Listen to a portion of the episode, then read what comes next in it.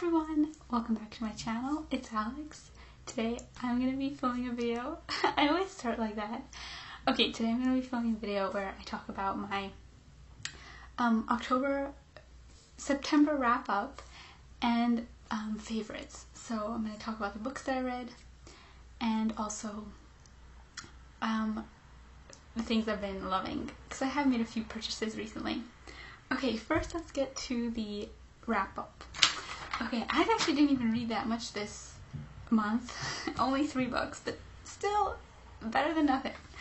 Okay, the first one I read, okay, when I was looking through this list, I almost forgot about this book because it feels like so long ago. It was a month ago that I finished it.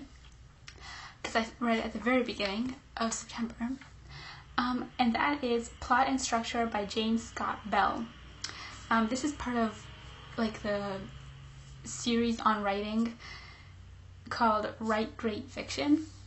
Um, this is a good book. It gave some good tips. I feel like some of the tips I already knew from reading other books about writing, and um, sometimes the examples became all the same because they were all from the same book at times.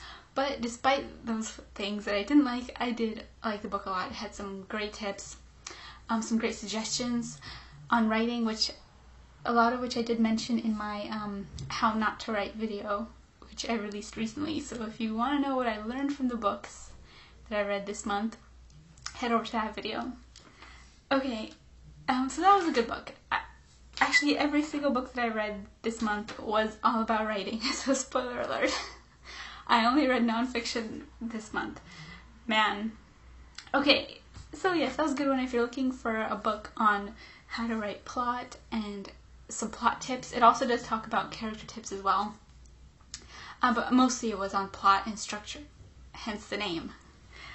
Okay, um, book number two that I read is actually a classic in the writing world.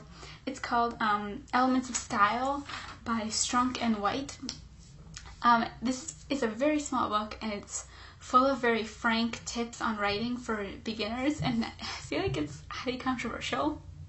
Um, it's got, you know, I mentioned lots of the some I mentioned my favorite tips in my writing video um, that I posted recently. But yeah, this one is kind of like a classic. I didn't even know it was a classic when I picked it up. But yeah, it, it's full of um, very to the point tips that I think are really good for a beginner like me who um, wants some real advice on writing because it will tell it to you to the point. You know, there's no like um, adding there's not much of adding personal narrative or example to this book, whereas in plot and structure it's much longer because the author gives more detail and um, more supporting information. This book is kind of like a very small reference book.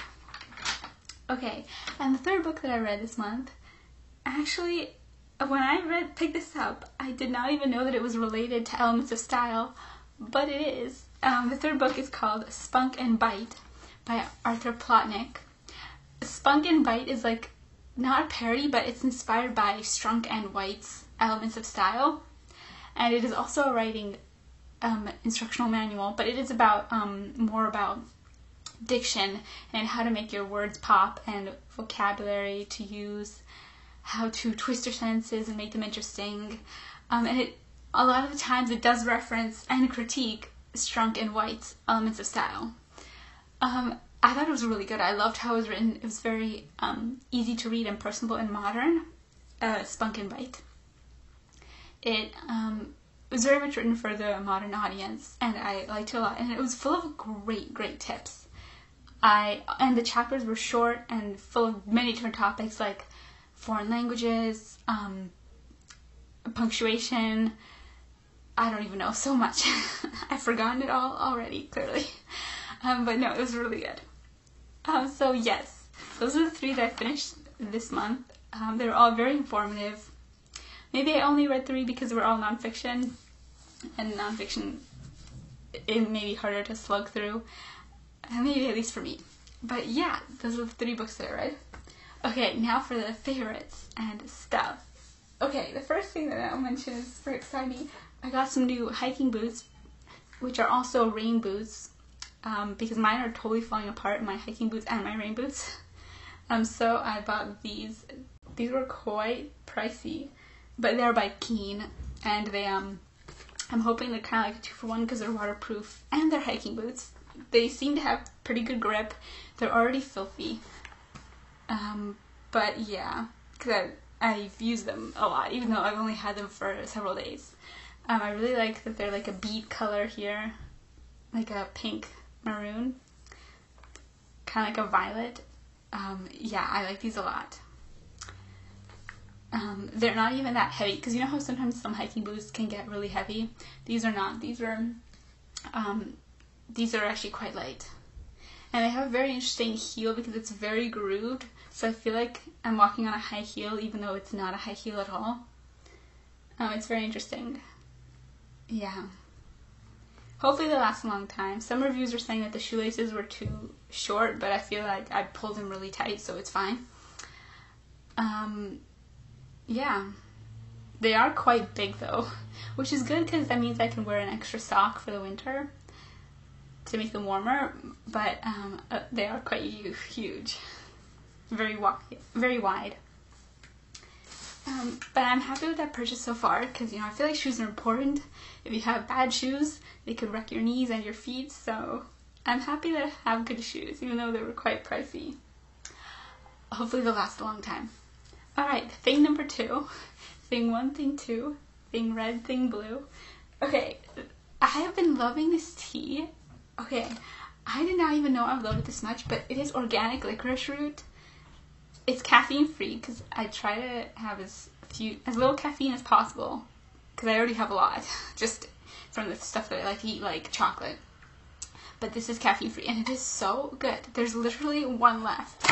Like I'm not kidding. There's one left. I drank this whole box really fast. like I've been having at least one a day.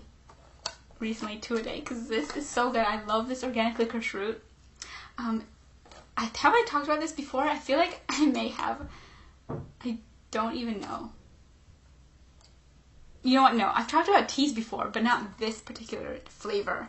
Actually, yesterday I tried Bengal Spice. It's totally not this tea at all, but I tried Bengal Spice, which has like cinnamon and black pepper, and it was really good too, actually. Although it felt, although I mean, it was sweet, but it also had a spice to it. I didn't actually like the spice, but I like the sweetness. so I'm not sure if I'll try Bengal Spice again, but I did like this one a lot because um, it tastes like marshmallow, like literally, and it doesn't have sugar in it though. It just has organic licorice root. That's apparently the only ingredient, um, and it, is so good. I don't, I don't really ever eat licorice, the candy, but the tea is incredible. It's not bitter, it's not spicy at all. It's just sweetness. I like it a lot. I feel like the flavor is dulling on me already because I'm drinking too much of it. You know, if you have too much of something, then the flavor dulls in your mouth, which is really sad. But in the first few days, it was really good, and it's still great. I really love this flavor.